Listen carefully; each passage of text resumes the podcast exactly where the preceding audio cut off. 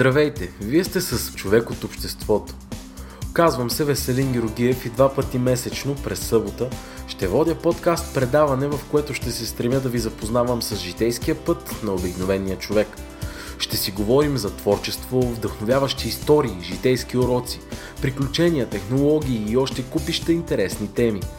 Заедно с моите гости ще обсъждаме проблемите в обществото под един малко по-различен ъгъл. Аз вярвам, че всеки от нас има своя уникален поглед на света. Вярвам, че всеки има какво да даде чрез личния си опит.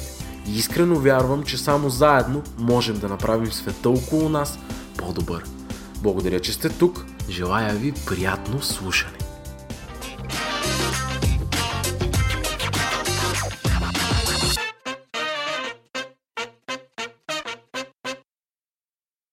Здравейте, скъпи слушатели! Отново е събота, а вие сте с човек от обществото. Подкастът на artistično.com. С огромно вълнение и нетърпение искам да ви представя един млад будител.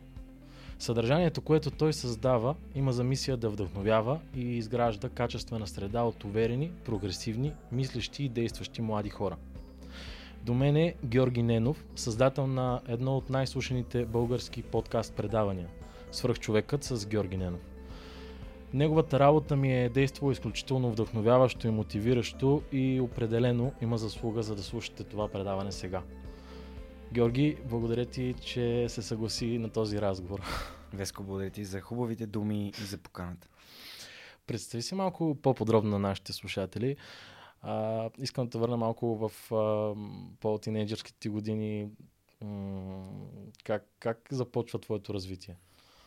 О, вау! Моето развитие може би започва още, още от дете, тъй като винаги съм бил много, много будно дете, което в превод забележките ми е, че съм голям бълъджия, пакостник и много любопитен.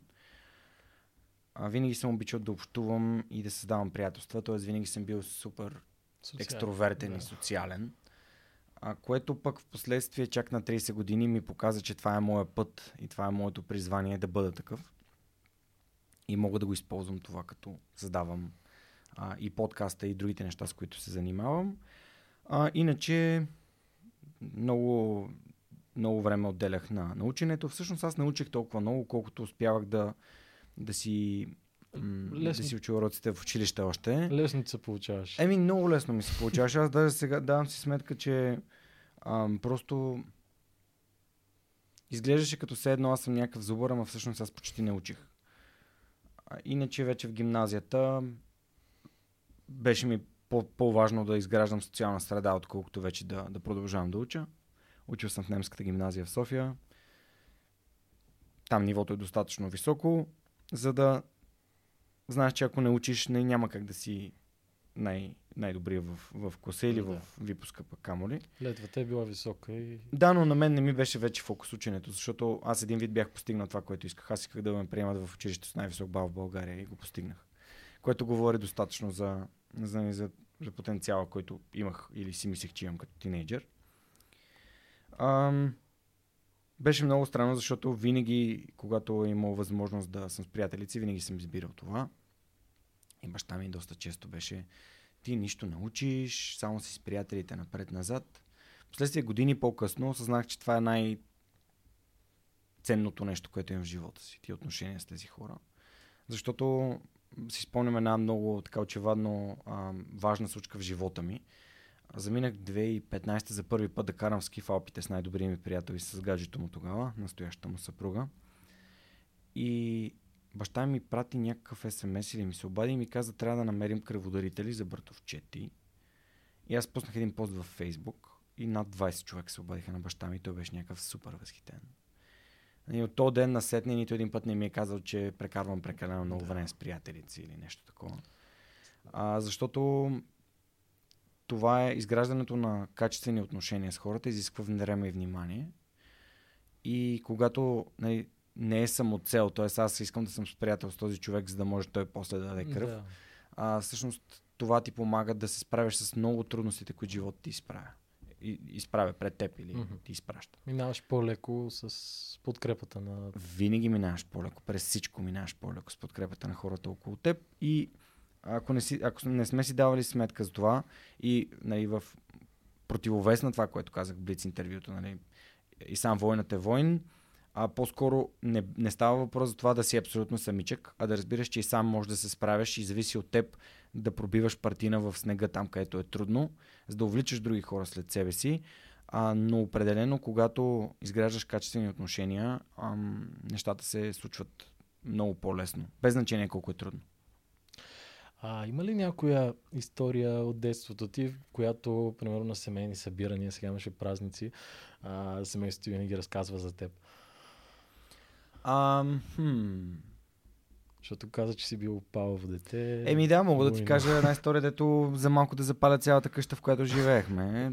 Значи тук в подкаста винаги някой разказва нещо, винаги в детството, когато се върнем, винаги някой пали нещо. Ами да, това е малко като котлона и като пипането на котлона, като си малък. Нали? Ти не знаеш какво се случва на този котлон и го пипаш и това е за последен път. А, да, бях, си, бях се заиграл с една свещ. Бил съм на, не знам, 6-7. Много малко съм бил. Може би съм бил на 5-6 годинки там някъде. И бях оставил свеща сама да си, да си гори, само че не бях се обързил, че мястото, на което бях, бях оставил да гори, имаше а, чували, въглища и какво ли не. И там всичко стана на, както може да си представите, на едно сериозно огнище. А, но слава богу, само с това се разминах с упах, с страх. А, естествено, нали, знаеш, че децата бягат от вината, защото те не искат някой да ги... А, така да им се кара. Да, това е, това е една случка, която нали, нашите не са разказвали много-много, но просто не знам, що си я спомням, защото е много така а, неделя сутрин, баща ми нали, супер много е работил през седмицата и съответно спи, аз нещо си играя и случват такива неща. Ам, никога не, в моето семейство никога не е ставало дума за някакви мои невероятни прино постижения или неща, които съм свършил или постигнал то един вид то се е очаквало и подразбирало, че аз ще, ще го направя това нещо. А, което пък, не знам. М- Сега спомням за една история на, за годиницата ми, която, а, кое, която се разказва няколко пъти, която аз съм присъствал в нейното семейство. Например, как е правила кюфтета от као. А при мен, а, в моето семейство някакси не се говореше за нещата, които аз правя. Фокусът беше само върху ученето и ам, не знам, просто такъв, такъв моят спомен. Да, да, ясно. А, добре, а, след като завършваш, заминаваш а, за чужбина или? След като завършвам немската, кандидатствах в УНСС, тъй като не знаех какво ще уча и избрах економика като най-лесно. За всички, които не знаят какво да учат, общо взето най-лесно да изберат економика. И ме приеха в УНСС, където ме приеха економика на транспорта. Не знам защо не изчаках по-високо класиране, защото всъщност си давам сметка, че съвсем с малко не ме приемаха маркетинг, пък маркетинг може би, имайки сега знанията, които имам в момента, по-скоро мисля, че маркетинга би бил нещото, в което аз бих бил много добър.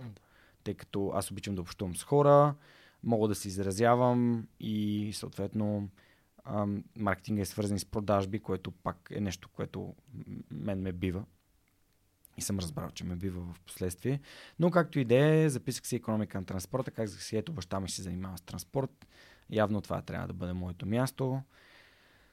А, две години си учих на общата економика и накрая на втори курс, да, накрая на втори курс, аз работех по часово на половин работна седмица в една фирма и се появи баща ми вкъщи и каза, бе, трябва да отидеш на едно друго интервю в една друга компания. Аз казах, аз имам работа. Той каза, не, не, ти отиди. И отидох на едно интервю, в което хората, които всъщност развиваха един голям проект за България, който се казваше Генерален план за транспорта на България, имаха нужда от млад човек, който има добър английски, добър е по география, познава България, може да шофира и така нататък. И искаха да ме направят а, Transport Planning Specialist, т.е. специалист по транспортно планиране. Там се правеше един транспортен модел. И аз съгласих. И ме изпратиха в Англия за 6 месеца, т.е. втори курс. След втори курс, а лятото отидах в Англия за 6 месеца. След което се върнах, на другата година отидах пак и след още година и нещо отидах още един път. Т.е. горе-долу около две години съм, съм бил в Англия, но а, не съм учил там, аз просто работих, бях командирован там. След което се прибрах, поработих още малко по този проект и за жал закрих офиса в България. А, помотах се напред-назад, търсих си работа в различни фирми и така нататък, което малко, ако трябва да сравня английския тире американски работодател, който беше тази голяма корпорация, Да, която как, се казва как се чувстваше ICOM. там? Ами аз чувствах страхотно. И чувствах се просто за първи път в живота си работех по нещо, което усещах принос в него. Защото този, този план всъщност трябваше да изгради за, не, по този план са взети данните, за да имаме примерно автомагистрала Тракия, Струма, Марица, Хемос в момента да строи. Всички тези транспортни прогнози, тези а, нали, бъдещи данни за трафика се взимат от такъв тип бази данни, които са одобрени. Защото и ти можеш да направиш една таблица и да кажеш, нали, да си наплюнчиш пръста и да кажеш след а, 10 години ще има и такъв си трафик. Само, че нали, в, на Запад това е наука. Тук ние правим проба грешка, там е наука. И когато отидеш в Европейската комисия и кажеш, трябва да ми колко си пари за каква си магистрала, а, или по различните оперативни програми за финансиране, те ти казват, добре, ама какви са ти данните? И ти показваш данните и те казват, ама тия данни всъщност нямат никакъв мерит, нали? няма нищо отдолу под тях, което да казва, че те са истини. И така всъщност а, за първи път в живота си работех по нещо, което има принос. Може би оттам си взех това, че искам да работя по проекти, каузи и бизнеси, които имат реален принос, а не просто неща, които си изисква нещо да бъде свършено и, и край. Да. Да, а та, това си взех. Това беше супер, супер ценно за мен. Чувствах се много добре. Живеех в Англия като млад човек. Можех да си купувам неща, които тук ги нямаше. А, просто виждах, живейки в Англия, разширявах мирогледа си, защото там живееш с, с чернокожи, с азиатци, с всякакви хора от всякакви култури. култури. И, и виждаш навсякъде някакви усмихнати хора, виждаш мръсни улици, на другия ден са чисти улици, виждаш как хората си вършат работата, виждаш как... Не, много, е, много е различно, много е обогатяващо, когато един млад човек отиде някъде, където а, е с нагласата не аз съм по-добър от тези хора, напротив, какво мога аз да науча, какво мога аз да, да взема и да върна в България, така че да стане едно по-хубаво място за живеене. А, да, дори втория път, като се върнах, се чувствах, че тук е някакво супер мръсно, чувствах се сякаш не съм си на мястото. Да. Но живота така се стече. Още трябваше, трябваха визи да работя в Англия. Хората в Англия съответно не пожелаха да, да ме подкрепят за виза. Това си беше абсолютно тяхно решение. И си намерих друга работа тук, която пък не ми хареса. След това пък я напуснах, защото не обичам. Имам едно правило, което моят първи работодател ме е научил. И то се превърна в антимото в живота ми. И то е, никой не може да ти даде това, което аз мога да ти обещая. И, и тук не е случайно оставям пауза, защото какво значи това? Това значи някой ти обещава неща, които изобщо не възнамерява да изпълни. А, и, и този, така, за мен е не е много приятен начин на правене на бизнес, се превърна в една моя така един мой стремеж никога да не го, да не го правя повече. Тоест да не попадам в, при, при такива хора, които нямат ценности. А, с- с- всичко, което ми разказваш, а, някакси всичко е супер динамично, всичко ти се случва постоянно, а, сменяш някакви неща. А, ти си просто явно такъв човек, че а, тър... не обичаш застоя по никакъв начин и Ми, аз се чувствам, че ако не се развивам и не пробвам нови неща и не научавам нови неща, аз изоставам. Просто това е, както нали, върнахме се в детството и ти разказах за това цялото любопитство. А, примерно, в, като дете съм играл в футбол, ам, играл съм баскетбол, волейбол, пробвал съм всякакви спортове. На плуване съм ходил, правил съм много неща, почти едновременно. А, бях в хора на немската, нали, пеех в хора на немската гимназия. Ам, много, много неща правих. И, и сега аз не съм по-различен човек. Например, сега нали, бразилското джуджицу как се появи, казах си, окей, Лазар Радков от Капачки за бъдеще им беше казал, това ще е бойният спорт, ще ти помогне да, да развиеш себе си. Аз си казах, хм, добре, дай да пробвам, какво да пробвам, бразилско джуджицу и много ми хареса. Преди това бях се учил да програмирам, а, да, да съм инструктор, фитнес инструктор и подкаста също се роди от един такъв тест. Просто да исках да пробвам нещо. А, винаги съм бил такъв. Ако, примерно, вляза в ресторант и има някакви неща, които ми звучат непознато и интересно и съставките така ми звучат като нещо, което бих пробвал, веднага бих си го поръчал. А, така опознавам и други култури, като пътувах миналата година до Тайланд. Едно от най-важните неща за мен беше да, да ям местната храна. Да. А не да, да ям Макдоналдс или неща, които тук мога също да си ги ям, ако, както правят американските туристи. Аз искам да се обогатявам, искам да се поставям в ситуации, в които да, има някакъв дискомфорт и не знаеш дали ще ти хареса или не. Прино, едно от нещата, които много съжалявам, че не ядох дуриан. Ама това беше забранено в хотела, в който а, аз бях отседнал. Това е един супер миризлив плод, който е забранен за транспортиране, за... А, е, общо взето, ако отидеш в Азия, навсякъде във всички заведения и хотели има залепено стикерче, на което пише, че това място не, не позволява да се внася дуриан. Един вид като, за да не Мирише. на, да не мирише на пречи на Така е, ако искаш виж какво е дуриан, то е едно голямо жълто като пъпеш и е на едни като, като бодлички. Толкова ли миризливо? Не знам, аз много ме яд, че не пробвах, защото ядох от всички други възможни плодове там, които, а, които се появиха около, около мен, но така и не ядох дуриан. Ам, и така, но, но да, опитвам се да пробвам различни неща, които, които, ме, които ме развиват в общия случай. Да срещам с различни хора, ам, да, да развивам нали, чрез книги, подкасти или, или курсове някакви умения, които са такива, които смятам за необходими в момента и общо взето един, една от другите ми ценности е развитие. Тоест опитвам се да, да развивам себе си. А, имало ли е през а, този ти период а, някакъв вид ментор или човек, който а, много, много ти е помогнал по-лесно да, да отвориш ушите си за, за някои от нещата, а, за изборите ти или основно е а, проба грешка при теб? При мен винаги, винаги е било проба грешка. Това е моят начин на правене на неща. Първият ми така ментор неосъзнат се появи 2013 година. Това беше Лазар пак, а, който не случайно е първи гост в подкаста. Той е човек, който чрез той ми помогна да се погрежа физически за себе си. Бях така доста излязъл от форма за моите си стандарти и той ми помогна да постигна най-добрата физическа форма в живота си, което пък рефлектира върху това да имам много повече енергия в работата. Тогава вече работех в Lufthansa Техник София.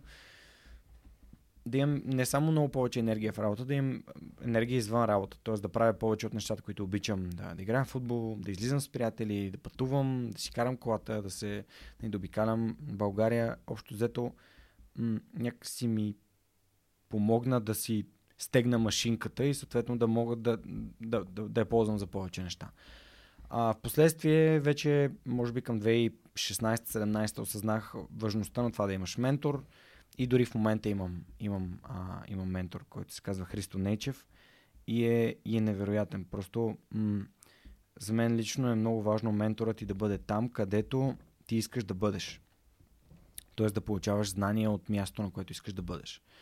Ако пак можем да използваме, примерно, бразилското джуджицу като някаква ам, метафора за това, ако има някой, който е при следващото ниво след теб, ти можеш да го питаш за нещата, които ти не разбираш или не знаеш как се правят, за да може... Ако питаш черния клан, той черния клан понякога просто има толкова много стъпки, по които той е минал, че не може да ти отговори на, на въпроса за втори клас. На въпроса за втори клас най-лесно може да ти го отговори някой или от втори, или от трети клас. А, а това е нещо, което в... Понеже съм работил съм и с, и с други ментори, примерно за а, развивах а, дропшипинг бизнес, но моят ментор беше на толкова високо ниво, че аз всъщност, като го питах за някакви базови неща, отговорите просто по никакъв начин не ги свързах с реалността. Да, Тоест те бяха много-много стъпки над, Над- това, което съм аз. А, но пък а, ментора е човек, който винаги може, нали, ментор, адвайзър, нали, човек, който може да ти дава съвет, а, е някой, който винаги може да ти помогне да минеш по-бързо през нещата. И, и, и да, защото той най-малкото ти дава една друга гледна точка, към която ти не подхождаш предубедено. Тоест ти си казваш, след като той казва, значи може би да да потърся, може би той е видял нещо, което аз не съм видял или знае нещо, което аз не зная. А, но да, не съм си давал сметка, но ако можех така да се върна назад във времето, сигурно бих търсил повече ментори за, за нещата, които искам да развивам в себе си като, и, и ми харесват да правя. Аз винаги съм правил само нещата, които ми харесват да правя, но бих търсил ментори, които да ме правят по-добър в тези неща, които харесвам да правя. Човек от обществото, подкастът на artistično.com е независим и самопродуциращ се медиен продукт. Като такъв, за развитието си има нужда от вашата подкрепа. Ако смятате за ценни историите на гостите ми и бихте искали да продължавате да чувате още подобни разговори, може да ме подкрепите по някой от следните начини. Първо, споделете предаването с вашите приятели, за да може да достига до повече хора. Второ, оставете вашата обратна връзка в коментарите. За мен е изключително важно да чуя вашето мнение. И трето, абонирайте се за стриминг каналите ни, за да може епизодите да достигат до вас по-лесно и по-бързо. Благодаря, че сте тук. Приятно слушане. А, добре, как се ражда свръхчовекът? Каза, това е едно от нещата, които ам, от тези проби грешки, които си правил. Но как усети, че това наистина е твоето, твоето нещо и имаш ли някакъв такъв пиков момент, в който записа, примерно, първи епизод и си каза, това ще прави? Ами, свръх човек се роди като тест. Исках да пробвам, защото идеята се появи от едно събитие на Юли а, Тонкин. Сега половината хора ще дропнат от този подкаст. Шегата на страна, но а, по темата с менторите има хора, които казват неща, които вие може да си вземете. Всеки човек може да, да даде нещо, което ти можеш да си вземеш, ако имаш нагласата да търсиш нещата за себе си, които ти трябват. Тоест, ти можеш да бъдеш, ментор може да е някое дете на улицата, което задава въпрос на родителите си, без ти дори да го познаваш, а може да бъде и някой човек, когато хората смятат за шарлатанин. И просто едно изречение на точното място може да реши много проблеми в твоя живот. И ако ти се ограничаваш, защото а, това идва от а, някой, който е беженец или дете, или жена, или нали, дискриминираш да. човека като а, възможност да ти даде каквато и да е гледна точка на базата на неговото раса, пол и така нататък, или име дори, това те ограничава. Та, тогава, всъщност на едно събитие на Юли, което аз бях попаднал, защото преди това се бях запознал с него на едно друго събитие, и си бях казал, хм, виж, Юли и другите приятели покрай него, че имат собствени бизнеси, искам и аз да... Що аз да нямам? Що аз да нямам собствен проект, нали? Не говоря точно за бизнес. И така се случи, че на това конкретно събитие той там трябваше да споделим, имаше на упражнение, да трябваше да си споделим мечтата, споделих си мечтата с непознат човек и това много силно ме така се върна към мен, а, тъй като аз споделих, че моята мечта е да помагам, помагам на другите да живеят по-добре и да бъдат по-щастливи и си казах, добре, на теб, Георги, какво ти помогна? Ами един подкаст. Ами добре, то такъв подкаст в България няма. Ами дай аз да направя такъв подкаст. И реално, а, буквално за две седмици вече имах подкаста като име, имах човек, който ми помага да го правя, имах техника, с която да го запиша, аз записах с един таблет. И имах и идея за първи гост. А, и на 2 август, т.е. месец и половина след като ми дойде идеята, вече имах първи си епизод. След това записах втори епизод, трети епизод и след това, като видях, че има над 3000 слушания, си казах, тук има нещо. Така си, тук не, не може да има 3000 слушания. Аз няма аудитория, откъде дойдоха тия 3000 слушания. Си казах, тук има нещо и продължих да си го развивам като хоби, докато си ходех на работа. И още след така се появи свърх човек. Като нещо, което съм видял, помогнало ми е и аз реших, че в България няма такова нещо и аз мога да го направя по моя начин. Тоест, не да бъде... Аз не съм изкарал нито един курс как се правят подкасти и Да, не съм бащата на подкастите в България. Имало е много подкасти преди мене. А, сега са пф, стотици. да, но все пак е един от първите. Всъщност. Един от първите, да, и по-скоро един от първите в правилния момент, би го казал, защото това беше момента, в който телефоните вече имаха 4G на тях. Тоест можеше да се стримват неща. Защото допреди това не можеха да се стримват да. неща. И когато не можеш да стримваш неща на телефона си, ти всъщност нямаш достъп до подкастите. А пък сега съвсем спокойно, а пък с 5G да не си говорим вече, че колко по-бързо ще стане и колко, какви възможности ще имат а, те устройства като пренос на данни. Ам, просто хванах вълната. Не знам как стана. Късмет, шанс. Или пък, не знам, съдба. Кой знае? Съдба. а, освен свръхчовекът, а, ти си бил част и от а, 30-дневното предизвикателство на Да. Лазар. Какво ти Така е. даде тази работа там? Ами всъщност той е малко по-дълго, нали? Аз както споменах, че Лазар ми Всъщност помогна. преди да. това ли е било това или по време? Или... Сега, значи Лазар ми помогна да се погрижи за себе си. Аз съм бил 2013, съм бил на 27. 2014 бях на един лагер с а, Данчо и с Дани Бетов. И 2015 постъпих на стаж в лифтолифт. Като те веднага ме одобриха, веднага ме... Нали, те ме познаваха, Да. защото аз нон-стоп се мъкнах с тях навсякъде, на всички събития на лифтолифт бях. И в този стаж всъщност бяхме аз, Вяра, Стела, Крис, нали, двама от треньорите, които, в с които в момента работим в лифтолифт, са мои колеги.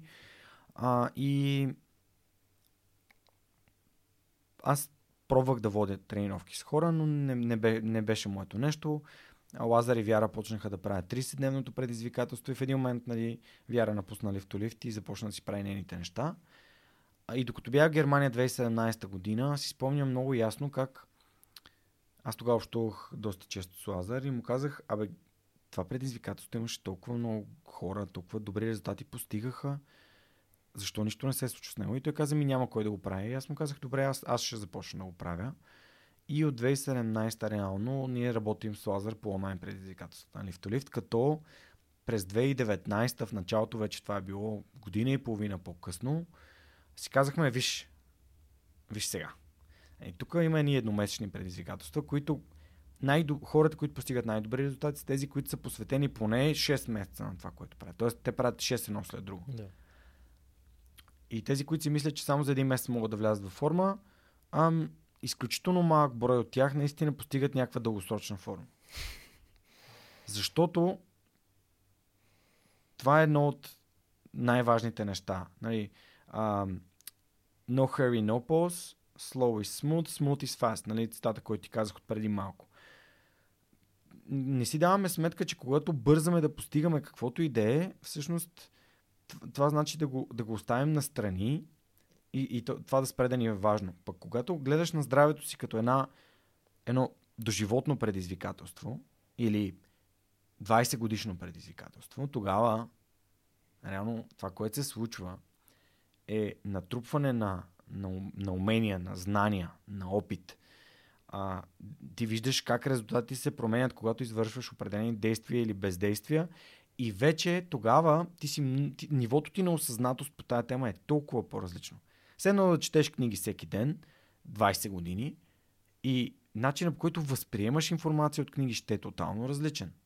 Ще знаеш къде обичаш да четеш, къде не можеш да четеш и така нататък. Същото е с тялото ни. Как се храним, как спим, а как се движим и така нататък. Така че а 2019 решихме, че трябва да го направим това нещо, да спрем едномесечните и да направим едногодишно предизвикателство, което са реално са 12 едномесечни, само че са наредени така, че а, хората да, да постигат резултати, да се мотивират от тях и да продължават. Защото след една година, ако ти една година правиш едно и също нещо, т.е. 3-4 пъти седмично спортуваш, а, всяка вечер си лягаш преди 11-11 и половина, а, знаеш как да се храниш спрямо това, което си опитвал в тази година и знаеш кои храни ти понасят по-добре и кои не. И знаеш, че стрес, когато имаш стрес, имаш определени начини, по които ти най-лесно си го контролираш. Примерно, правиш разходка или медитация или каквото е твоето нещо. В този момент ти вече дългосрочно си господар на тялото си. Защото ам, ние, нали, социалните мрежи не само са ни научили, че тук сега има едно кремче, една добавчица, един месец си пиеш едно лекарство и ти си нов човек. Няма нито едно лекарство, което да те направи нов човек. Нали? Лекарството лекува вече а, някаква болест, някакво проявление. Да, симптоматиката, която ти имаш. Обаче превенцията е това, което не допуска симптоматиката да се появи. И ако ти искаш дългосрочно да бъдеш, примерно, добър в джуджицу, ти трябва да полагаш сили да правиш поне три тренировки седмично. И, ти, и, и, и ги правиш не с нагласта, сега ще тренирам за да стана синклан, а сега ще тренирам, защото ми харесва да тренирам и това е част от моя живот. И нагласата към този, нагласата към резултата е не конкретен резултат, а резултат, който е в перспектива. И подкаста затова започна с 0-0, първи епизод. Защото моята перспектива беше минимум 999 епизода. Което ако го разбиеш във вторници и седмици, това са, кажи речи, 20 години. И сега съм на 240 епизод, а 5 години по-късно, така че съм по график. Да. А добре, как възпитаваш в себе си тази упоритост и тази, това постоянство? Много як въпрос, благодаря ти. Не се, не, не се бях замислил дали аз го възпитавам в себе си. Или отвън ли идва? е, От средата Не, ли идва? не. Идва, от, идва отвътре и според мен хората много подценяват нещо, защото ни е заложено да търсим трудни неща и трудни решения. Някой някъде ни е обяснявал, че ако нещо се случва с лекота, значи а то м- не е готино и не, не струва и не си заслужава.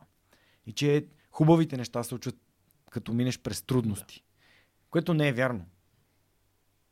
Защо трябва да ти е трудно нещо, за да, за да се получава и да ти харесва да го правиш? И, когато едно дете играе в футбол, а, то не си дава сметката, че може да ритне топката с 140 км в час, като Роберто Карлош или нещо такова. Това дете рита топката, защото му харесва да рита топката. И а колкото повече това нещо се превръща в работа или има някакви измерители и някакви такива цели, към които те, то стреми, то загубва удоволствието от ритането на топката. И когато а, действията ти се превърнат в, едно, в една работа, аз много избягвам и изобщо не използвам думата работа за подкаста. Тук записваме, това, нали, това, е, това е моят проект, нали, аз го развивам заедно с а, много доброволци, имаме някакви неща да, да свършим по него, но никога не казвам аз работя. Мисъл, това за мен е работата е, аз не работя за подкаста. Това е моето призвание, това е моята мисия. А, джуджитото, когато започвах, исках да видя колко бързо мога да стигна синклан, да стана много бърз, много бързо, а много добър, много бързо, обаче не става така. И бях прочел на Саймън Синек Безкрайната игра и си дадох сметка, че за мен джуджицу е безкрайната игра. И подкаста е безкрайната игра. Безкрайната игра е нещо, което би правил за винаги, без значение от резултатите. Тоест просто го правиш, защото ти харесва. И според мен, комбинацията от това да намериш нещата, които би правил безкрайно и осъзнаването, че това са нещата, които ти носят удоволствие, те прави изключително постоянен в тях. Тоест, ако обичаш да четеш книги, ти си постоянен в четенето на книги. Ако обичаш да играеш шах, ти си постоянен в играенето на шах. И, и това обичане на нещата, които правим, е това, което ни помага да бъдем изключително постоянни. А пък, а, нали, този Уди Алън беше казал, че 80% от winning is showing up, нали, 80% от победата е просто да се появиш. Ами, появявайте се на всяка партия шах или на, всяка, на всеки спаринг или на всеки ден в залата, който ви се пада тренировачен и ви гарантирам, че след 5 години ще погледнете назад и си кажете, това беше гати лесното. Защото вие не го правите, защото някой ви кара. Никой. А, и това е част от предизвикателството. Аз се опитвам да го обясня на хората. Не става въпрос само да дигаш тежести. Ако намериш спорт, който ти носи удоволствие и, и, и той е физическа активност, тогава ти можеш да постигнеш тия резултати много по-лесно. Тоест, ако обичаш да плуваш, аз няма да карам да дигаш танги. Да, да. Но ще имаш тренировъчен план, който е свързан с плуването и, и ще изисквам от теб да плуваш. И, и, и, и хората не си дават сметка. Те си казват, отслабват се само с штанги, отслабват се само с бягане, отслабват се... Не, Диетата, режима, нали, 4-5 неща, които трябва да направя. Защ... това нап- напомня ли ти на нещо? Да, на, на... Аз по същия начин подходих в 30-дневното предизвикателство и наистина за момента имах резултат. Разбира се. А, и за и някои неща си взех със сигурност от него. Но, То е добра рамка. Но, Но как да стане дългосрочно? Да, е дългосрочно. Защото това е като все едно м, шефът ти даде списък с задачи или да имаш домашна работа. А, трябва да направя това, това, Да. и това, това, това и това. И а, знаеш какво става в училище? В училище най-щастливия ден за учениците е завършването в 12 клас. Те си казват край, край на ученето, но реално те са така формирани, че всеки път, когато им се дават такива задачи, те ще чакат края. Затова хората живеят а, не всички, нали, малко е генерализирано това, но повечето хора живеят с, с... Те живеят от понеделник от сутринта, живеят с надеждата да дойде по-бързо петък, за да може събота и неделя да, да правят какво те искат. И тук става необичането на пътя и на процеса. който Еми, а, то, то не обичането на пътя и на процеса е свързано с това, с което си говорихме преди Да. малко. Нали? Ако обичаш работата си, за теб няма да има значение. Аз, например, в неделя записвам. За мен неделя не е неработен ден. На мен е ден, неделя е ден за запис. Да. а, имам тази свобода да го направя и, и всъщност това удовлетворение от процеса го прави така, че аз мога да записвам денонощно всеки ден. И няма да се чувствам така офален, накрая да дойде петък. Би ли извел един или няколко съвета как хората да поддържат това вдъхновението в себе си? За, и, и най-вече, освен вдъхновението и това любопитство към новите неща. Ами, първо, тук бих, бих, заровил малко, бих се заровил малко в думата вдъхновение. А, и бих а, посъветвал хората да потърсят кое е това нещо, което ги вдъхновява тях или изобщо какво е това чувство на вдъхновение, което те изпитват. Тъй като при всеки това е различно. М- има ли някой път или спомняте ли си за нещо, което сте правили или на което сте присъствали, което ви е накарало да се чувствате вдъхновени? Аз веднага сещам, примерно, някакъв много героичен филм или някаква много така докосваща книга или пък някакво действие, което съм извършил, което ми е казал, леле, това ми се получи, сега ще стане още по-добре. Примерно да отида на стезание и да постигна някакви резултати. А, всеки трябва да намери собствената си формула за вдъхновение. Това е което искам да кажа. Всеки трябва да потърси кои са нещата, които него лично го, го, го зареждат и го захранват този човек. Защото а, някой нали, пуска някакво клипче в а, мотивационно клипче в YouTube. Един човек си каже, това е много напудрено, а друг човек си каже, това е невероятно, трети човек си каже нещо съвсем различно. И според мен тези външните, външните стимули работят само когато имаме добри познания за вътрешните такива. Тоест, ако познаваме добре себе си, знаем кои са нещата, които ни помагат да работим или да влагаме време и внимание и енергия по нещата, които са ни важни, и тук използвах работим, ама някои хора работят и това е окей okay за, нали, за тях. А, тогава ние ще знаем какво можем да си вземем от външния нали, свят, когато имаме нужда от малко побутване. Дали е човек, който да ни държи отговорни, примерно. А, Веско, отказвам цигарите, моля те, не искам да се чуваме примерно през ден-два, за да ти казвам как се чувствам в процеса. А, или пък треньор, или пък или пък искам, примерно, да пиша всеки ден по една статия и всеки ден ти ми пишеш в чата, Жор, какво стана написали статията днес. А, защото аз съм ти обещал да го правя. Така че, м- когато ние познаваме себе си, знаем от какво имаме нужда, за да можем да, да постигаме повече нещата, които са ни важни, тогава можем да си го вземем отвън, но е по-важно да познаваме себе си. Ние, а, дори в ето, предизвикателствата е същото. Отиваме някъде при някой, който знае. Да, така е, аз знам, мога да ти дам тази информация, ама ако ти не отидеш да направиш лицевите опори или не искаш да си направиш тренировката или да си приготвиш храната, аз не мога да го направя вместо тебе. Никой няма да направи лицевите опори вместо теб. Не, ако мога да го... Никой, никой няма да ти даде вдъхновението на готово. Uh-huh. Ако ти го търсиш и ти имаш осъзнатостта, че го търсиш, ще го намериш.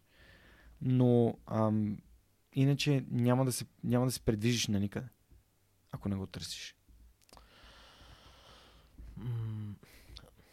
защото преди малко спомена и социалните мрежи. А, как си настроен към технологиите и по-скоро към социалните мрежи? И, да, определено имат много ползи. А, ето и подкаста е в социалните мрежи. Това е може би едно от местата, където а, най-лесно достигаш до аудиторията. А, обаче преди това говорихме и за това как а, се опитваме да се радваме на резултата и само да виждаме, нали, а, така как ти си настроен към социалните мрежи?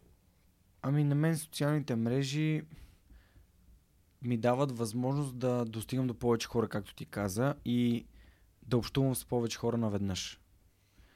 Без социалните мрежи най-вероятно нямаше да познавам, например, Христо Василев, който е генерален менеджер на подкаста на Тим Ферис, който е българин и живее в Канада. Тъй като няма къде да го срещна този човек на улицата, той живее в Монреал. От друга страна пък те са страхотна загуба на време и начинът по който са създадени за да влезеш да провериш дали имаш нотификации и така нататък е изключително увлекателен.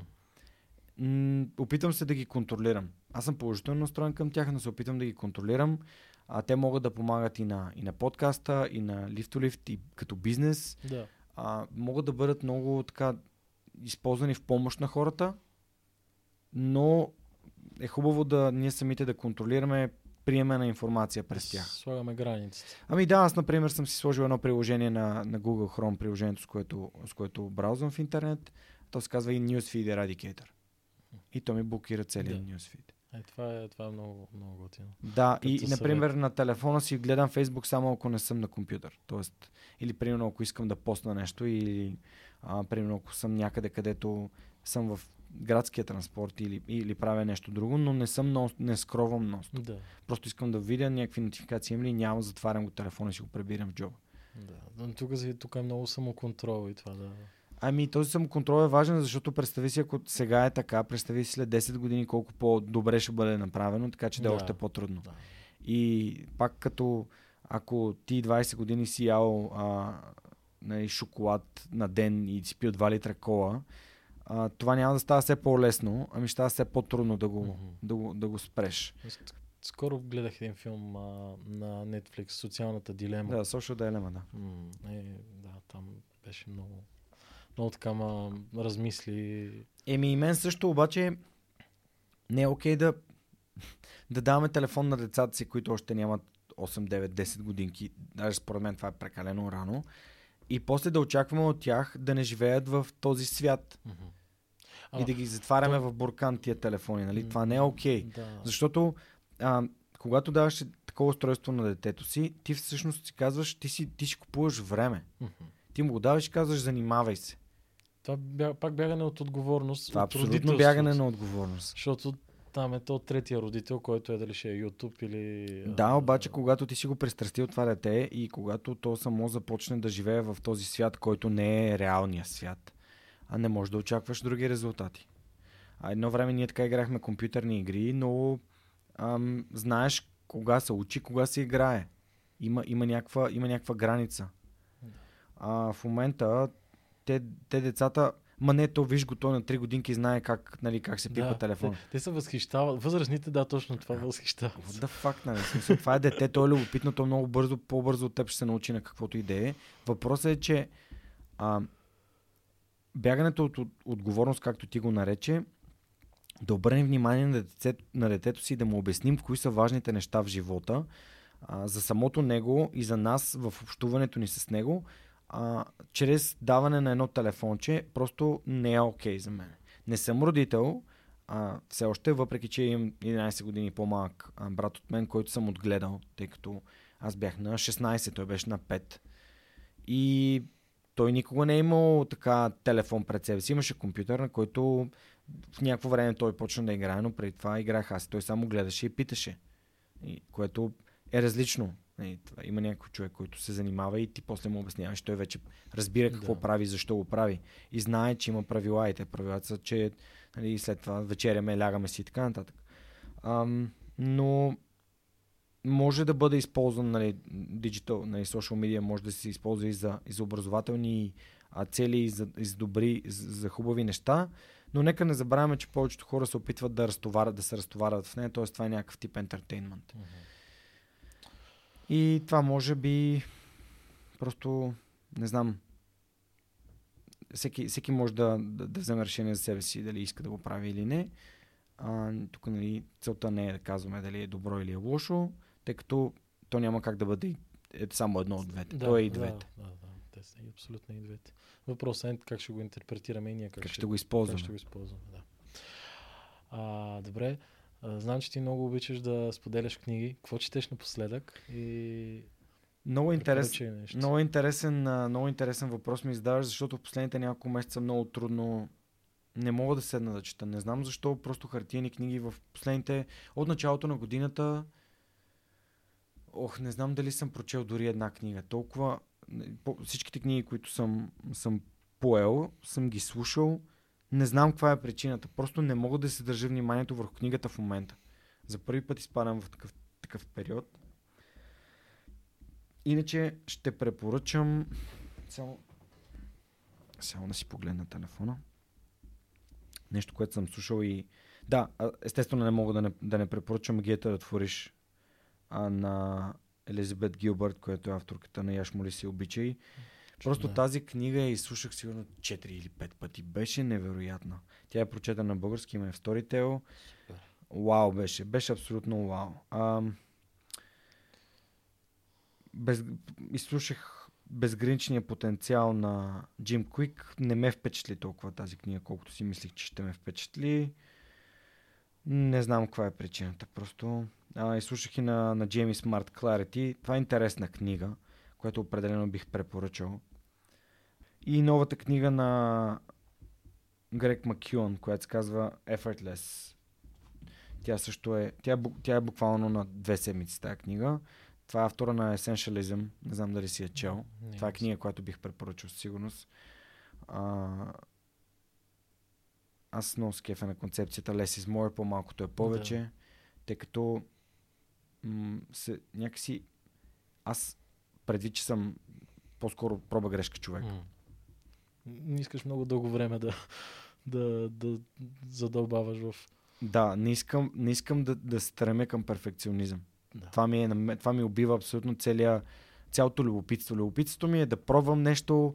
Ето подкаста започва с един таблет. Не, сега студио ще оборудвам, ще дам 20, 30, 50 хиляди лева. Не.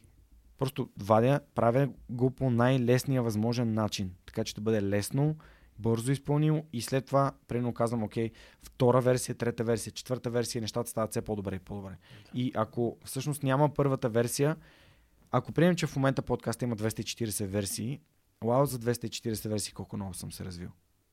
А обаче, ако трябваше да изчакам 5 години за да стана супер добър, с 240 версия, която е сега, спрямо тогавашната нали, такава първа версия, една хипотетична първа версия, която е 5 години по-късно, гарантирам ти, че в моментната 240 версия е пъти по-добра.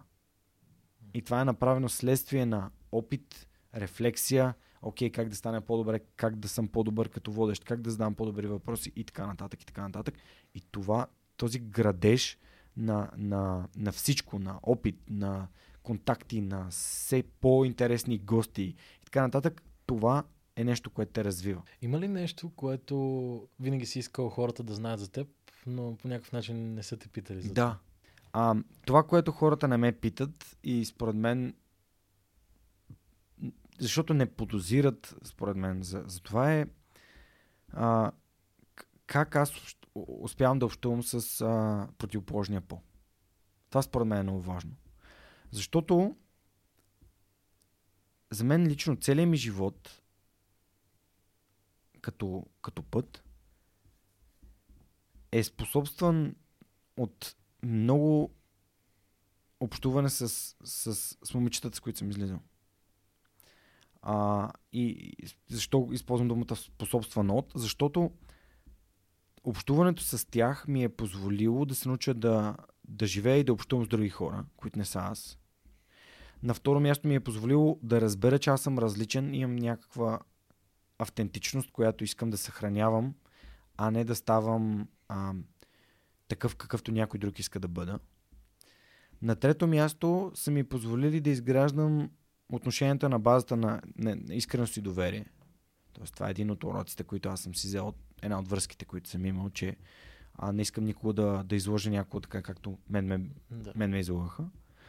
А, и на четвърто място, че не, чрез проба грешката, за която говорихме преди малко, а, можеш да. Не, ще го поясня, защото ще звучи малко странно. Може да разбереш кой е твой човек. Тоест, ако подхождаш с проба грешка, т.е. сега този човек ми е интересен, искам да прекарам време с него, искам да се опознаем, искам да разбера дали това е моят човек, е много по-вероятно след една, две, три такива а, връзки, които наистина ти отдаваш всичко и, и, и в един момент просто се убеждаваш, че това не е твой човек, да намериш твой човек. Повечето хора, когато са в една връзка, си казват, аз не искам да се разделя с партньора си, защото не знам дали някой друг ще ме обича. Вау!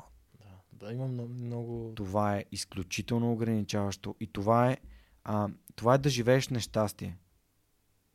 За да живееш в щастие, ти трябва да взимаш решенията за собствения си живот, така че да се чувстваш добре. Той идва пак от страха. От...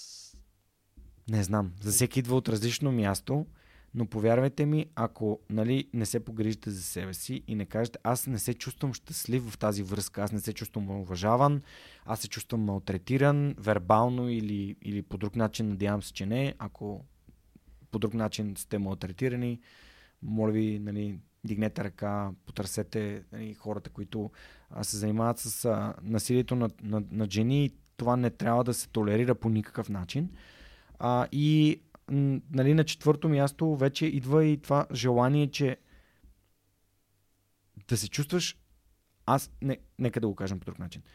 Нещото, което накара мен да се чувствам невероятно щастлив с настоящия ми партньор, с моята годеница, беше фактът, че тя просто ме прие. Нямаше, ама а искам да спреш да се виждаш с приятелите си, ама не искам да ходиш на футбол, ама не искам да правиш това, ама направи онова, ама не прави това, пък на... Това го нямаше. Тоест, моята свобода, което е моята най-висша ценност, беше уважена, както аз уважавам нейната, тя е инструктор по танци, по кизомба, тя си води уроците, отива в петък на парти, аз си лягам и си заспивам като най-спокойния пич на света. Защото нейната свобода е нейно решение и аз имам пълното доверие да прави, да, да танцува, да се забавлява, да прави нещата, които я правят щастлива, за да не я ограничавам. Това не значи, че не ми пука за нея. Това, ми значи, е, това значи, че, че ми пука за нея. Що ако ми пука за нея, аз ще правя нещата, които не я правят щастлива. А не да я ограничавам, за да се чувствам аз щастлив. И повечето хора казват, ние сме а, две перфектни половинки, ами докато не станете две перфектни цели части на, на себе си и двамата сам за себе си, никога няма да намерите, ам, според мен, не, не, не искам да звучи като някакво такова проклятие, но а, човек трябва да намери собствената си цялост и да бъде щастлив със себе си. И докато не е щастлив със себе си, с, с а, То е нещата... едно скачване за другия. То е едно паразитиране. Не, ти, ти живееш, живееш като зависим от някой друг. Да. И представи си, че човека, от който си зависим, нещо му се случи. Какво става с тебе? Как живееш живота си, когато вече този, с когото си скачен, а, не функционира или го няма? Или как той живее, като непрекъснато влачи някой? Да. А, няма ли да е по-добре всеки един от нас да бъде погрижил се за себе си индивид, който приема и обича другия човек с всичките му а, слабости и силни страни, които има, но всеки има нали, слаби страни.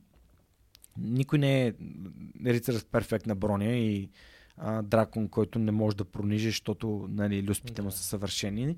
Няма такива, такива същества, затова ние, ние, ние живеем в една колаборация, ние живеем в едно а, партньорство, сътрудничество по желание. И никой не е, не, не, е вързал, а, не те е вързал да живееш човек, който те, те изнасилва вербално. Да. И те обижда, и те принизява, и не те уважава. И, и за мен, ам, ако трябва да се върна в началото на разговора ни там, където говорех за бизнеса, никой не може да ти даде това, което аз мога да ти обещая. Едно към едно въжи във всяка една друга сфера на нашия живот, не само в бизнеса. А защото хората, които ам, са насилници, те са насилници, защото тях са ги насилвали и съответно за тях това е правилният начин, само че това не е правилният начин за общуване и защо за изграждане на каквото и да е здравословно а, отношение, нали, свързано с връзки. Дали е бизнес връзки, дали е приятелски връзки, дали е нали, партньорство. Но а, всеки носи тази отговорност за себе си и всеки носи отговорността да каже край, стига. Аз не искам да съм с надорвано тегло, аз не искам да съм в а, връзка, в която съм нещастен. Аз не искам да работя за някой, който ме, из, не ме изцежда и, и аз се чувствам като парцал и а, идва тук и ме, и ме обижда. Примерно, аз съм чувал нееднократно хора, които казват, а, шефа ми ми казва, ти не си тук за да, за да даваш предложения и идеи, ти си тук за да правиш това, което аз ти казвам. Аз мога да ти кажа, че аз напускам това място в момента, в който шефа ми го каже. И аз напускам нали, и, и връзка, в която някой почне да, нали, да ми държи сметка за, за, за изборите, които аз правя и за нещата, които аз правя. Ако не му харесва това, което аз правя, просто ми казва, това не ми харесва, а, моля те, обясни ми защо го правиш, за да разбера. Или ам, аз просто не искам да, да общувам с теб повече, защото това не е, не е нещо, което аз харесвам. И, и това е окей. Защото не е осъдително. Не е осъдително, абсолютно. А, на, съвсем скоро ти а, прави едно 30-дневно предизвикателство с медитацията. Mm. А, какво си взе от а, този ти опит? Ами, аз не успях да го завърша. Може би на ли? 27 или на 28 ден Между някъде другото, Случи се нещо. В първите дни, още Да. като започна, и аз, и аз се хванах да го правя. И си водех си Да. дневник. А, и аз го правих около 22-23 М. дни, нещо такова. Ами, случи се нещо в живота ми, което за момента не бих искал да споделям, Да. което много ме из, изкара от трелси. А, и, и някакси просто не, явно не беше точния момент. Аз обичам, някакси имам си една такава, едно вярване, че всички хубави неща се случват с лекота и то в точния момент. Тоест не насилвам. Примерно реших да опитам, беше готино, а, даваше ми време на даваше ми време да създам пространство около себе си, в което да не мисля или да мисля за едно конкретно нещо.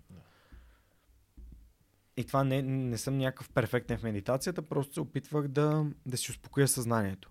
От това, че ностоп препуска през новини, социални мрежи и така нататък. Беше много полезно за мен, защото в този период ми дойдоха много, много добри идеи. Просто когато спреш да мислиш за всичко и избираш да мислиш за едно конкретно нещо, мислите ти за това конкретно нещо са много по-силни и много по-ценни. Странно е, обаче, а ние в момента живеем заляни от информация. То е, то е един шум.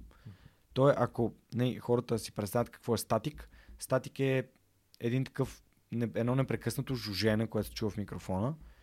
И вие надявам се, че днес не го чувате. А, и този статик те кара да не можеш да се концентрираш върху важното нещо. Мгм. И медитацията за мен беше възможността да спра статика. И да чувам тишината. Или да чувам една конкретна мисъл, която върви. И аз я слушам и я развивам. И си правя такъв train of thought, нали? Нареждам си мисъл след мисъл след мисъл, но по мой избор. Да. А това моя ментор ми каза, че всъщност се нарича а, това не е чиста медитация. Чиста медитация е не мислене за нищо. И когато дойде мисъл и казваш, хм, това е интересна мисъл, добре, ще се върна към нея малко по-късно. А, но това беше такъв тип медитативна почивка или медитативно размишление, в което контролирано си, нали, си насочваш мислите и беше много интересно за мен. Просто примерно си казвам, сега, сега ще си повтарям моето утвърждение. 30 минути. И почвам. Почвам да следя гласа, почвам да следя дишането и започвам да си повтарям утвърждението. Аз съм Георги Ненов, Да. цялото нещо. Знаеш, аз първият път, като бях прочел, може би беше на втория ден, когато беше пуснал на статията, и си викам, аре, нали, ще пробвам така или иначе, нали, когато е с някой друг, е някакси много по-лесно. А, и до тогава, единствено ми се стори много а, 30 минути. Мгм. До тогава никога не бях медитирал 30 минути. Или И, Дори- аз не бях. дори да съм медитирал 30 минути, примерно медитирал съм максимум 20 минути, някаква почивка, после М. примерно някаква релаксация, нещо такова. Може да съм отделял повече време, но не 30 минути чиста медитация. И паче първия ден още застанах и казах, сега, какво ти да правиш, и, нали, какви ти мисли да идват, каквото и да се случва, просто 30 минути седиш и не мърдаш. И, и да, и е, когато го направих един път и си видях, аха, да, мога. И после беше много лесно. А, това е един от начините да, да, да научиш нещо за себе си, именно да направиш нещо трудно. И ти кажеш, ето аз мога. Да. Другия начин е да кажеш, окей, сега ще медитирам една минута. Нещо, което е толкова пренебрежимо малко, че звучи невероятно лесно. Да. И, и всеки има различни начини, по които да го прави. Защото ако един човек е медитирал по една минута за една година, той е измедитирал 365 минути, което си 6 часа медитация. Да. Супер! Много по-добре от някой, който е казал а, аз от понеделник почвам. А, не, аз от следващия понеделник и така, и, и всъщност не е измедитирал нищо. Защото постоянството ти тая една минута от, от година може да стане 2 минути. После може да станат 5 минути. И 5 минути, на 365 дена са 1600 часа и повече. 1500-1800 часа. Да, определено, наистина. А, и за мен беше такова, че и дори сега, като седна да медитирам, нали, сега не го правя толкова редовно или постоянно, М. но, но вече някакси знам, че, че мога да го постигна много по-лесно и, и това, това беше а, много голяма полза за мен. И друго, което, че за тия 20 и няколко дни аз успях да видя някакъв вид поведение в хората около мен, М. което никога до сега не бях ги виждал и някакси го... Ам, мисля, че е на база медитацията. Не знам дали е така, но, но просто беше, беше за мен нещо много странно. Нали? Защото хората, които са около теб, ти познаваш вече а, тяхните патърни и знаеш, а, от, имаш някакви очаквания какви би, биха били техните реакции. Изведнъж видиш нещо тотално различно от това, което са те. И да. Да, дава ти, дава ти друга перспектива. То това е, според мен, едно от най-ценните неща на медитацията, че излизаш от ежедневието си. Не, аз казах преди малко 1800 часа, естествено имах пред 1800 минути, които са 30 часа, нали? но а, да, само да се коригирам, че сетих каква тъпотия казах. Всъщност, медитацията и спорта и активната медитация, спорта е активна медитация, всъщност ни карат да погледнем, да погледнем проблема или да, да погледнем ситуацията от тотално различна гледна точка.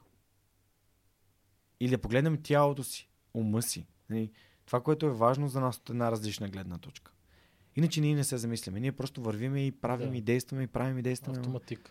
М, да, автоматично. А то това ни прави роботи. Какво ти предстои за напред? Има ли нещо, което искаш да споделиш? Ами, ние в момента записваме студиото на свръхчовекът. Да. Което не съществуваше преди една година.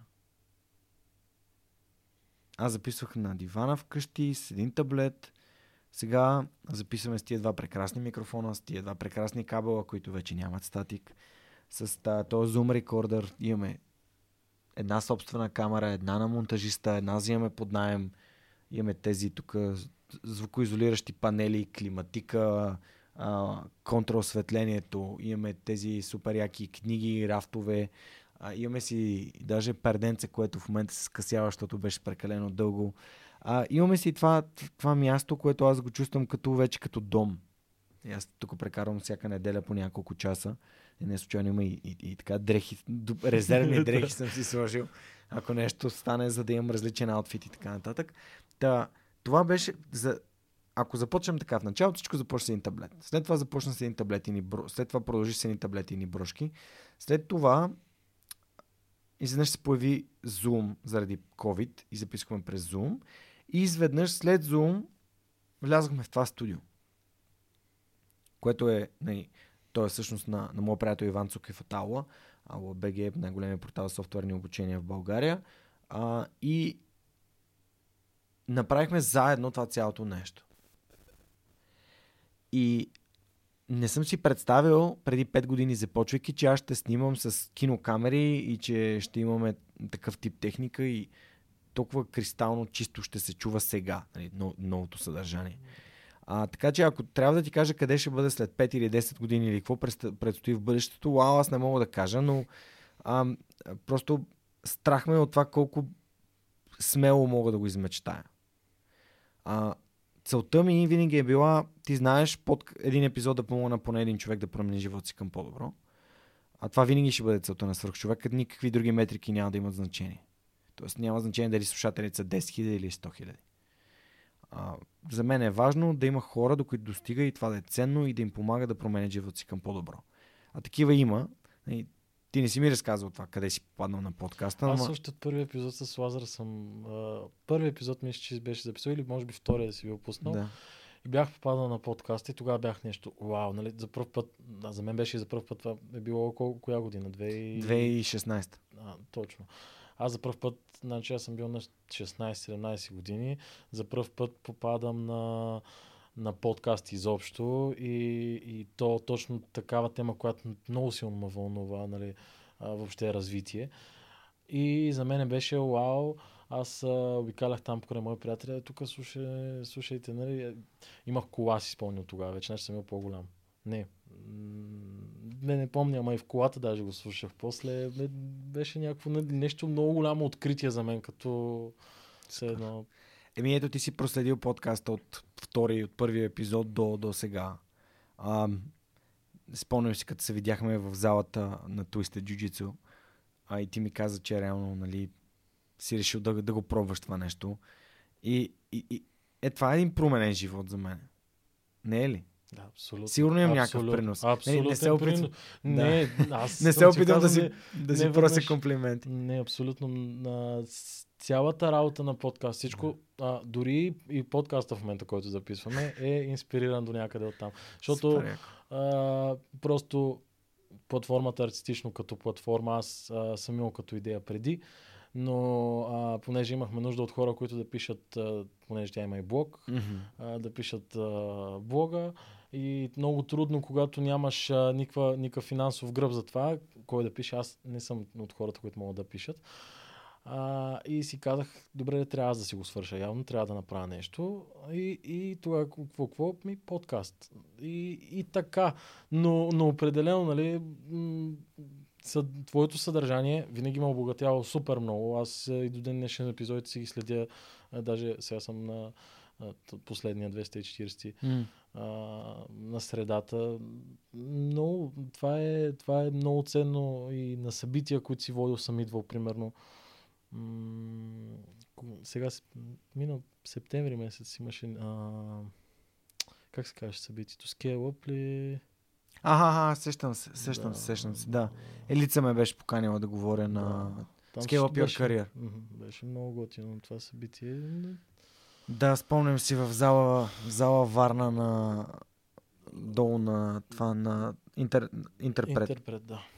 Тя малка стаичка, която зала Варна. То тогава имаше и проблем с а, огранича- ограничените места. Беше някакво. Ама яко беше. Мен, мен ми хареса. Да. Мен винаги ми хареса. Аз обичам, много обичам да е непринудено и не, нережисирано и да, да, да кажа нещата, които точно в този конкретен момент имам да казвам.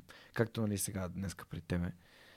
Ами, добре, отиваме към финала на нашия разговор. Ако можеше да оставиш едно послание на човечеството след теб, какво би било то? Много яко това е като въпроса на Тим Ферис. Ако имаше билборд, какво би написал на него?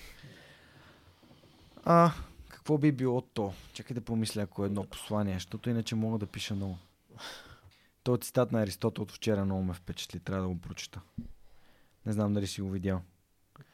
Слушах а, Тим Ферис и Грег Макюан, този автора на Essen- Essentialism и Effortless. И сподели, той сподели цитата на Аристотел, който е скандален. Uh, courage is the mother of all virtues because without it you cannot consistently perform the others. Нали, коражът е майката на всички ценности, защото без него не можеш постоянно да, да изпълняваш другите.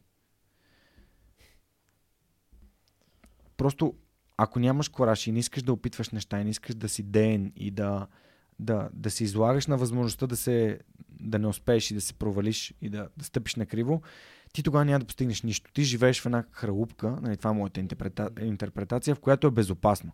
Сега, ако знаем, че навънка има зомбита, а, тук колко не може да живеем в тази къща, нали, в този апартамент? Много малко. Обаче, ако започнем, окей, сега плана е, почваме да разширяваме, измисляме някаква подвижна стена, която местим, за да можем да стигнем до, до другите апартаменти, за да намерим храна и така нататък. Разбираш ли? В смисъл, ти непрекъснато трябва да се излагаш на някакъв риск, за да можеш да научаваш нови неща и да, раз, и, и да развиваш себе си. А, и, и без коража това е невъзможно. И коража не е липсата на страх. В смисъл не говорим Да, за, да, за да, страх. да. Говорим за това да просто да знаеш, че просто опитваш нещо и да го направиш. Страха е за да оцелееш. Нали, Коража е за да се развиеш. Тук не говорим за безстрашие, Мгм. говорим за кораж. Защото аз лично не смятам за кораж това да направя подкаст, но реално е. Да, абсолютно. Защото аз нямах никакъв опит, никакъв журналистически опит, абсолютно нищо, което ме, м- ме прави способен да направя подкаст. Никакви технически умения, нищо. Само обичам да общувам с хора. Не, това. Което всеки, не, айде половината от човечеството, другите, които са по, по-свити, не обичат, но аз обожавам да общувам с хора. И, и, и това е единственото нещо, което имах в себе си. Това любопитство и това желание да, да общувам с хората. И то се превърна в един от най-слушаните подкасти в България. Очевидно, след като ти ми казваш нещата, които ми каза току-що, смятам, че се справям добре. Абсолютно. Това ми е, това ми е най-важното. А, но ако не трябва да използвам думите на Аристотел, може би а, бих казал, че м- бих, бих посъветвал хората да, да, да опознаят себе си и да опитват нови неща. Защото повечето хора, които търсят някакви постижения в животите си, те ги търсят навън, а всъщност не разбират кои са важните неща, кои са важните неща за тях самите. И когато ти не знаеш кои са важните неща за теб, кои са твоите ценности, кои са нещата, които така те, а, те поддържат енергичен и а, вдъхновен, примерно, кои са нещата, които те карат да развиваш тази твоята платформа артистично. И ти, ако не ги знаеш, ти в един момент ти можеш да ги да загубиш, защото не знаеш как да се връщаш към нещата, които те зареждат, те правят щастлив. А, и да опитваш нови неща е като просто да не, да не искаш да, да живееш в, с а, иллюзията за перфектно. Просто пробвам нещо ново, харесва ли ми, да, харесва ми, ще го правя ли? Да, ще го правя. Ако не ми харесва, не. Няма да го правя, какво ще пробвам, какво е следващото и, или пък да, харесва ми, но трябва да го направя по-добре. Ми добре, как да го направя по-добре? Мисъл, задаването на въпроси винаги помага. Абсолютно във всяко едно нещо. И се радвам, че подкастите като платформа, която дадат възможност не да си играе на пинг-понг на въпрос-отговора ми, да се задават въпроси и да се влиза в дълбочина по темите, е в полза на обществото. Mm-hmm. Не можем. Отивам, примерно, в а, някакво предаване по радиото, което продължава няколко часа и то на всеки въпрос има музика. Да. Аз не мога да вляза в никаква дълбочина. Викам си най-накрая дълъг формат в радиото. И какъв е този дълъг формат? Аз на, там на 2-3 въпроса вече музика, музика, музика. Най-лошото е, че в а, такъв тип радио формати много рядко се срещат, примерно, гостите, които ти каниш, хората, които ти каниш. Което е... Еми, те не са известни тия хора. Ама, да, но много по-стойностни са от много от хората, които са там. Еми, да, да, ама има и преди, че ние малко или много живеем в балон. Uh-huh. Ние общуваме с тези хора, ето Лазар и така нататък. А, или Лазар. А, по-добре, че не да ще ми, ще ми се кара за, за, за моето Л. Ами, мързеливо ми е. Мързеливо ми е. Това са хора, които не са конвенционално известни. И те не са конвенционално известни, защото обществото като такова а, то, е, то е масата просто. И нали, в масата просто, просто погледни нали, изборите. Те са едно да. олицетворение на масата. И когато погледнеш изборите разбираш кой гласува за кого, а и какви са му аргументите да го направи, тогава си даваш сметка защо тези хора, които гостуват при мен, всъщност не са навсякъде. Или и, да имам подобна история с Дани Пенев, който написа една много яка книга. А, хората, които променят България, се казва. И беше дошла някаква баба на премиерата в а, перото и беше отворила книгите и беше казала, ама какви сте хора, аз не съм, дори не съм ги виждал по телевизията. И тя тази промяна от такива хора започва. Не от хората по телевизията. Да. За жалост. Абсолютно. Или за радост. Кой знае. Но, но пък ето, затова е важно на такъв тип предавания а, като подкастите mm. да, да се появяват, за да може да, да достига тази информация до, до повече хора. Защото аз лично за себе си, сега си спомням един много така ожесточен спор с един мой а, близък приятел, нали, някакъв а, тип фейсбук пост, който аз почти никога не коментирам mm-hmm. публикации във Фейсбук. Но тогава много се бях разгневил, защото беше някакъв тип, нали, как моите хора не стават в България, нещо такова. И, и, и, и това оказва някой човек, който е примерно на 18-19 години. Което, нали, едно още повече нали, мъжегна отвътре. И, и нали, ако този човек мисли така на, на тази си възраст, какво, какво става тогава за, за... Той се превръща в част от масата. И, а, да, и, и някакси после отдолу подкрепящи такива коментари. Имаше един много дълъг диалог. Та... Его отзад 1984. Ага, да. Свободата е сила, невежеството е робство. Да. Аз не. А, невежеството да е сила, свободата е робство. Много е. И много, в Storytel mm-hmm. има и на български много. Аз също я слушах. Ама не съм я слушал още. Сега в момента съм... Добре. Ами, много ти благодаря, че ме покани. Беше невероятно приятно ми беше да си поговорим. Един човек, на който аз съм повлиял и моите гости повлияват нали, всяка седмица. А, продължавай. В смисъл не спирай. Не спирай. Това е най-важното нещо. Да продължаваш да правиш нещата, които обичаш. Много ти благодаря за това интервю.